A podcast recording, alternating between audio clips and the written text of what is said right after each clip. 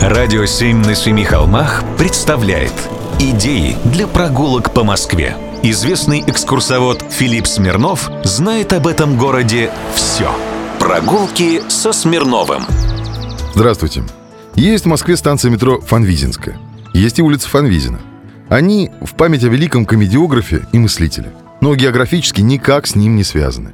Вы все, конечно, помните одно из первых комедийных произведений России «Недоросль» Дениса Фанвизина. Там есть замечательный герой – Стародум, дядя и опекун Софьи. Именно из-за его состояния Простакова пыталась женить своего сына Митрофана на Софье. Он же, Стародум, главный резонер пьесы. Считается, что идеи, высказываемые им на протяжении всей комедии, отражают взгляды самого Фанвизина. Мудрый, расчетливый, практичный человек Стародум воспитывался в одном только правиле. Отец мой непрестанно мне твердил одно и то же. «Имей сердце, имей душу, и будешь человек во всякое время». На все прочее – мода. На умы – мода. На знания – мода. Как на пряжке, на пуговицы. Огромную популярность у публики и читателей комедия получила не только из-за мастерски поставленной общественно-политической проблематики, но и из-за чрезвычайно ярких образов отрицательных персонажей. Предположительные все получили скорее резонерами, передающими авторскую точку зрения. Ну и еще, из-за живости диалога, юмора, многих быстро вошедших в пословицу цитат «Не хочу учиться, хочу жениться», «Вот злонравие с достойные плоды», Имена Митрофанушки, Простаковой и Вральмана стали нарицательными.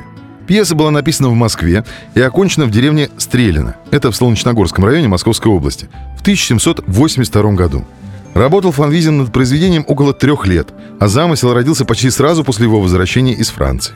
Известно, что во Франции Фанвизин много общался с автором одного и, надо сказать, очень часто упоминаемого в мировой практике знаменитого афоризма – и есть литературоведческая версия, по которой в словах Стародума очень много от того политика, с которым он общался, и его мыслей.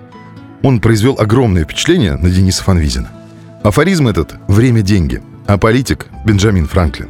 Портрет Бенджамина Франклина изображен на 100-долларовой купюре Федеральной резервной системы США с 1914 года. Этот портрет был сделан художником Дюплесси во Франции в 1785 году. А слова Франклина в русской адаптации, получается, живут в русской традиции с 1782 года. У Фанвизиных в Москве было несколько адресов в центре города. На Рождественском бульваре, в Аптекарском переулке. Семья была не бедная. К тому же младший брат Дениса, Павел Иванович, был сенатором и директором Московского университета.